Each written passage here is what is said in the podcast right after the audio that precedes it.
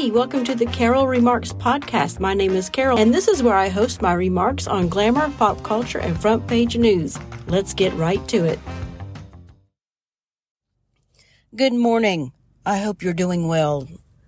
I hope you slept fantastically last night. I know I did for once. And yes, boy blob, I rubbed my feet together. Although I don't think it, I don't know if it helped or not, but I was already fairly tired from the previous night's lack of sleep. So the next time though that I'm restless and irritable and discontent, then I will rub my feet together and see if that helps. Um, but we have a lot to talk about and I'm going to try to break it up a little bit today for you instead of doing all headlines, politic, newsy kind of things. Because, you know, my remarks are supposed to be on glamour pop culture as well as front page news.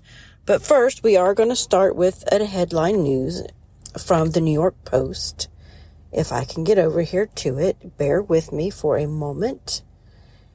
Oh my goodness. Let's go to my Twitter profile, my X file, because that is where it's actually living. I posted it early this morning, and it's about the nearly half of Dem Democrats want to boot Biden off the ticket with Michelle Obama his leading favorite replacement. And this is from a poll on New York Post.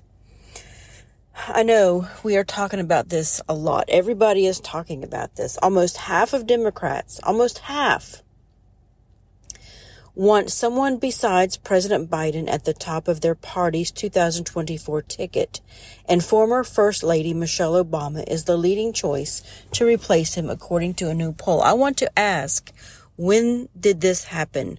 Because again, I have talked about this many, many, many moons ago, and people scoffed at that. No, she does. She's not interested. Blah blah blah, and she may not be interested. Um, but maybe they're just saying this is who they want. So anyway, about 48% of Democrat voters polled said they approve of the party finding another candidate to replace Joe Biden before the election in November, compared to 38% who disapprove. And this is from the Rasmussen reports. Okay. I don't, whatever. The pollster found little consensus among likely Democratic voters as to who should replace Biden, 81 years old, on the ballot this fall in the event he doesn't seek reelection. But Obama, 60, leading the group, receiving 20% support among a list of options that also include Vice President Kamala Harris, former Secretary of State Hillary Clinton, California Governor Gavin Newsom, and Michigan Governor Gretchen Whitmer. None of the above and not sure. My question is now we knew about Newsom, we knew about uh, Hillary. Come on. Really? Have you not learned your lesson by now? But Gretchen Whitmer? What in the hell? What in the good world does that? Where did they get Gretchen Whitmer's name? Why? I, well, she does fit their evil villain category. So I guess that could explain why they like her. And it goes on to explain about each candidate and why they want to pick them. But you can go read that for yourself. We are going to move on to some pop culture now. Uh, celebrities and fashion, I guess. Celebrities are bringing back 80s hair. Here's why they love bouffants, mullets, shags, and more. So I remember seeing Miley Ray Cyrus at one of these award ceremonies and people were just making fun of her hair the way she wore it. But when I first saw it, I loved it. But then people started making fun of it and I was like, oh, but I still loved it. They say the higher the hair, the closer to heaven, or at least the fashion gods. Teased bouffants, spiky mullets, and textured shags are just some of the totally radical 80s inspired do's that are popping up on red carpets, runways, and beyond. Travis Speck, a senior stylist at Soho Salon, Sweet Caroline, told the Post he's been seeing so much big hair a la Patti LaBelle, Janet Jackson, Whitney Houston, and even Kelly Ripa in her dance party USA days. Much like the coiffed hairstyles, the spirit of the 80s was big and loud and expressive, and yes, that is true, said Speck, adding that the modern day do's harken back to alternative styles worn by the 80s era bands. So, yeah, while shaggy cuts like the wolf and butterfly cuts marked by short layers and textured volume have been in vogue for the past year, celebrity stylist Jeremy Lordet, Lordet predicts a widespread 80s revival. I hope so. I loved 80s hair. I loved it. Now, one of these pictures is not real nice, but Uh, I love the 80s hair. And I've noticed that with the wig styles, the new wig styles coming out too, they're like Farrah Fawcett hair. No, I think Farrah Fawcett was more like the 70s, but it's big, it's loud, it's bold, it's brave. I love it. I love it, although I'm going to remain bald. and that's okay. All right, the next one, this is more like the pulp culture. This is more pulp culture. So Dr. Phil and Patti Stanger warn what could cause Taylor Swift and Travis Kelce's split. I know a lot of people don't care. I really don't care either, but this is a glamour pop culture front page news kind of podcast, so you're going to have to get it. Could these factors mean the end of their love story? Dr. Phil and millionaire matchmaker star Patti Stanger weighed in on the biggest risk factors that could threaten the longevity of Taylor Swift and Travis Kelce's romance during a teaser for the special TMZ Investigates Taylor and Travis Ultimate Love Story. The biggest risk factor I see is that if they both have schedules that are so full they m- fight to spend quality time together, Dr. Phil says. Well, no duh. However, football season is over, so Kelce's pretty free. He can just follow his little love kitten all over the globe if he wants, and they can be together.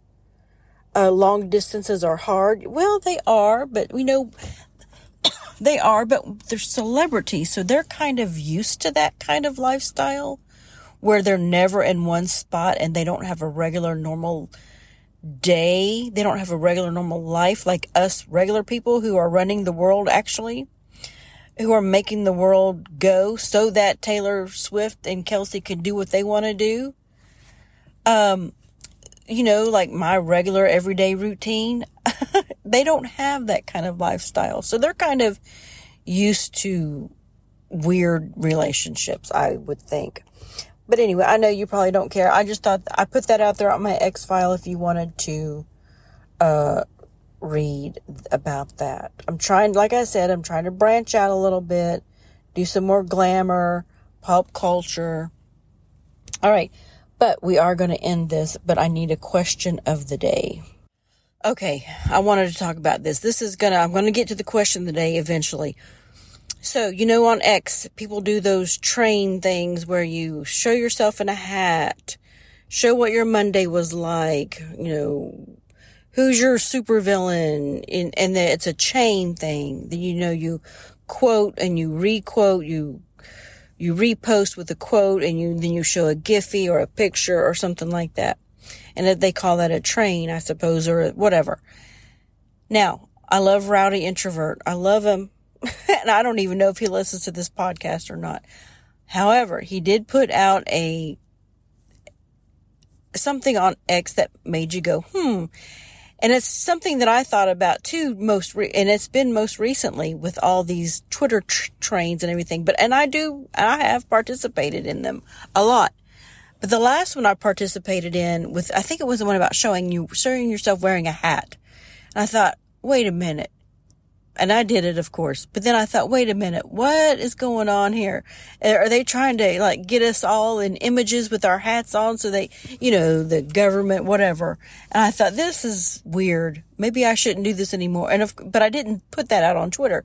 And of course, Rowdy did. If I retweeted him, uh, with his, he's like, I, he's, he's kind of wondered about, is this some kind of social engineering experiment, blah, blah, blah, blah. And I think he's right.